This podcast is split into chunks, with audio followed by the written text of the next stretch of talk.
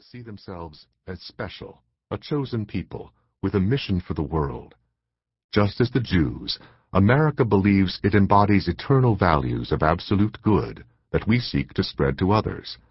The same cultural, religious, and national identity that has maintained the Jews as a separate people for thousands of years is now being championed by America as the world moves hesitantly toward global values and global rules.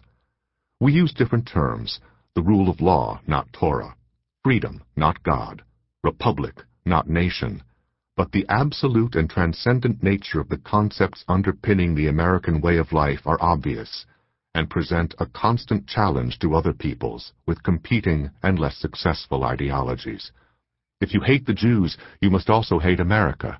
Such is the simple logic of the anti-Semite when facing a complex world. Such increasingly is the logic of the Middle East.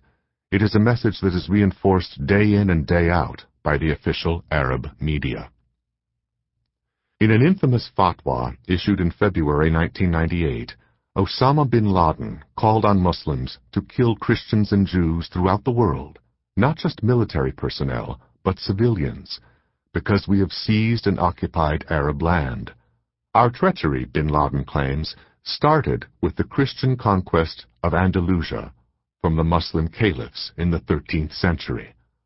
On state-sponsored Al Jazeera television, portrayed complacently as the CNN of the Arab world by mainstream media organizations in the United States and Europe, bin Laden and Muslim preachers who openly sympathize with him spread their message to the Arab masses and intellectual elites. Murdered Americans are not victims, but oppressors, who are the legitimate targets of holy war, they argue. Those who die while killing us are blessed of Allah. For as long as they are physically capable, bin Laden and his followers will strike at America. To their mind, September 11th was just an opening act.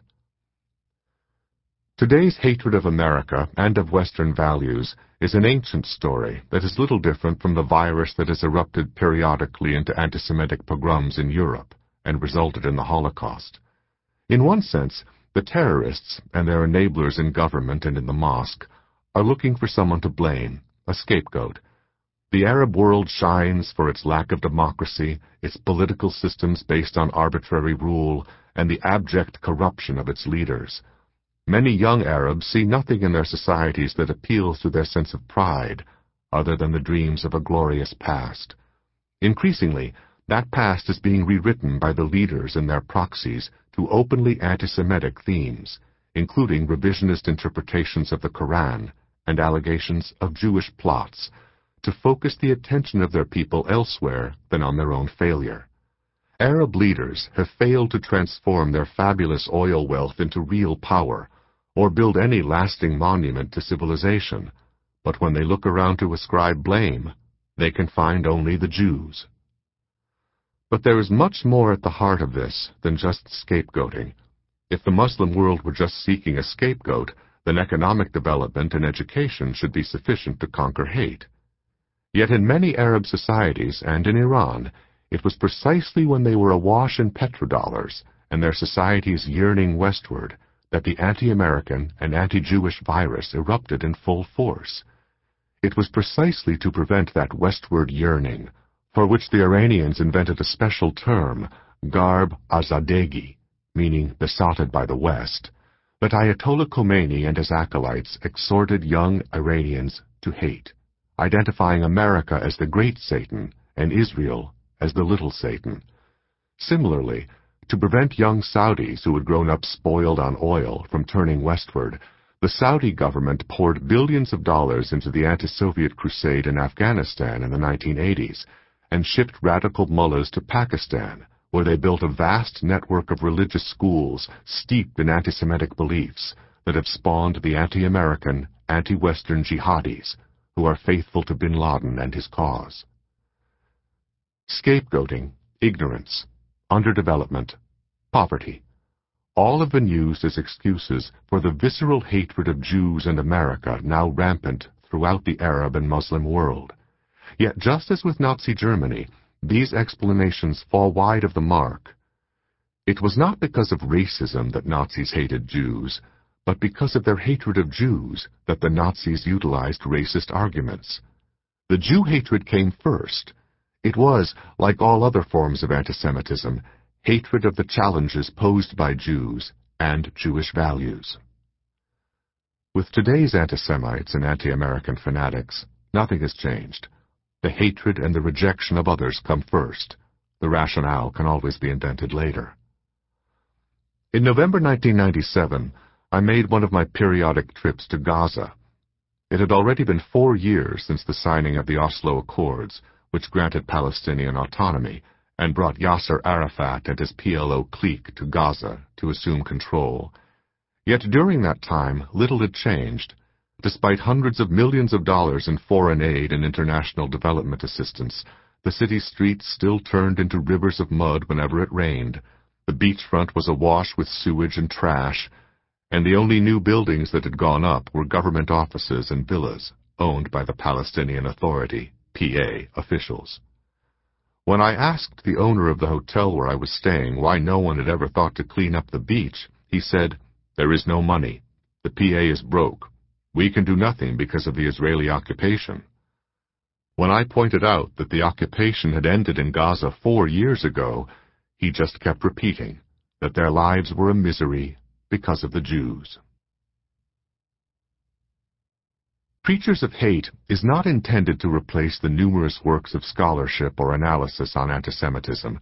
It is a layman's guide to the wave of anti-Jewish and anti-American hatred sweeping across the Arab world, Europe, and even America. But this book is also a journey of discovery by a reporter who thought he knew the Middle East well, as he comes to grips with hatred and bigotry masquerading as the will of God. I felt it was essential to include my own impressions of the Arabs, Iranians, and Europeans I encountered and interviewed, to give a personal flavor to what otherwise could appear as a mind-numbing litany of racism, irrationality, and hate. From afar, the demented rhetoric that spews from the anti-Semitic mind appears almost surrealistic. Sixty years after the Holocaust, such thinking is inconceivable to most of us in the West. But from up close, where the intended victims are just around the corner, the words of many of the people quoted in this book are nothing less than an incitation to murder. Preachers of Hate is aimed at helping Americans to understand why they too have become targets of hate, just as Jews have been for centuries. This is the very essence of the War on Terror. September 11th should have shown us that we can no longer ignore the preachers of hate and their rhetoric, nor can we continue to make excuses for their behavior based on supposed cultural differences, oppression, or hopelessness. We are not faced with a social problem which liberal policies and public money can solve. We are facing dedicated murderers. If we are to craft serious and effective policies to combat them, we must begin by recognizing the uncompromising depths of their hatred. The first step is to open our eyes, open our ears, and open our minds to understand what they are saying about us and about themselves. We have not a moment to lose.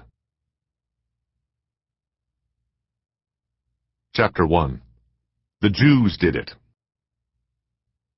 Foreigners often call us naive because as Americans we are brought up to revere the truth. Obvious falsehoods seem, to us, well, obvious falsehoods.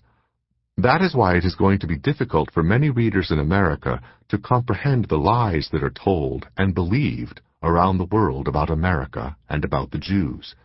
You want to shake your head in disbelief, just as I did when Rabbi Abraham Cooper suggested that I ask Arab Muslim clerics about the protocols of the Elders of Zion.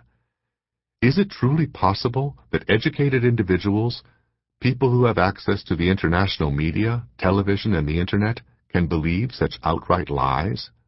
If they can, what will ever convince them to recognize the truth when they see it? Within days of September 11th, a myth was born that spread so quickly and tapped sources of belief so deeply rooted into the consciousness of ordinary citizens that today it has become an established fact throughout the Muslim world. There were no Arabs on board the four aircraft that were hijacked and crashed as weapons. Killing more than 3,000 people on September 11th. Nor was Osama bin Laden and his al-Qaeda network even remotely involved. The entire attack was planned, orchestrated, and carried out by the Jews as part of their ongoing conspiracy to dominate the world. More than one year later, Egyptian strategist Abdel Moneim Said, the head of Egypt's leading think tank, marveled at the complete state of denial that had gripped the Arab world in the face of massive and compelling evidence about the perpetrators of September 11th. The flights of fancy, the accusations against the Jews, were indicative of faces that cannot look themselves in the mirror, of minds that are aloof to logic, of hearts incapable of confronting the facts, he wrote. But this is not all that 11 September exposed. In the West Bank town of Nablus, on September 11, 2001, several thousand people poured into the streets shortly after news of the attacks on America was broadcast on Palestinian state radio. Demonstrators distributed candy in a traditional gesture of celebration, Associated Press reporter Mohammed Daragma noted. Daragma captured a poignant moment in what appeared to be a spontaneous outpouring of anti-American hate. Nawal Abdel Fattah, 48, wearing a long black dress, threw sweets in the air, saying she was happy because America is the head of the snake. America always stands by Israel in its war against us. Her daughter Maysoon, 22, said she hoped the next attack would be launched against Tel Aviv. Smaller demonstrations took place later that afternoon and early evening in the Arab quarters of Jerusalem, where young children were led in chanting anti-American slogans by adults. Some drivers passing the scene honked their horns and flashed victory signs from their windows. At the Ain el-Hilwa refugee camp in the southern Lebanese port city of Sidon, an Associated Press photographer snapped pictures of Palestine Liberation Organization, PLO fighters, celebrating by firing assault rifles into the air when news of the attacks on America was broadcast. In one sense, the attacks were not good because innocent people suffered, said Ahmed Ali, 40, a Palestinian cook who worked in a restaurant in East Jerusalem. But it's good because America is the only country that supports the Israeli oppression. They are right now suffering as we are suffering. I tell you on behalf of the Palestinian people that we are really happy at what happened. Arabs living in the West expressed similar comprehension of the attacks and the motives of the attackers. In the Washington, D.C. suburb of Fairfax, Virginia, public school officials ordered high school students to return home by noontime on the day of the attacks.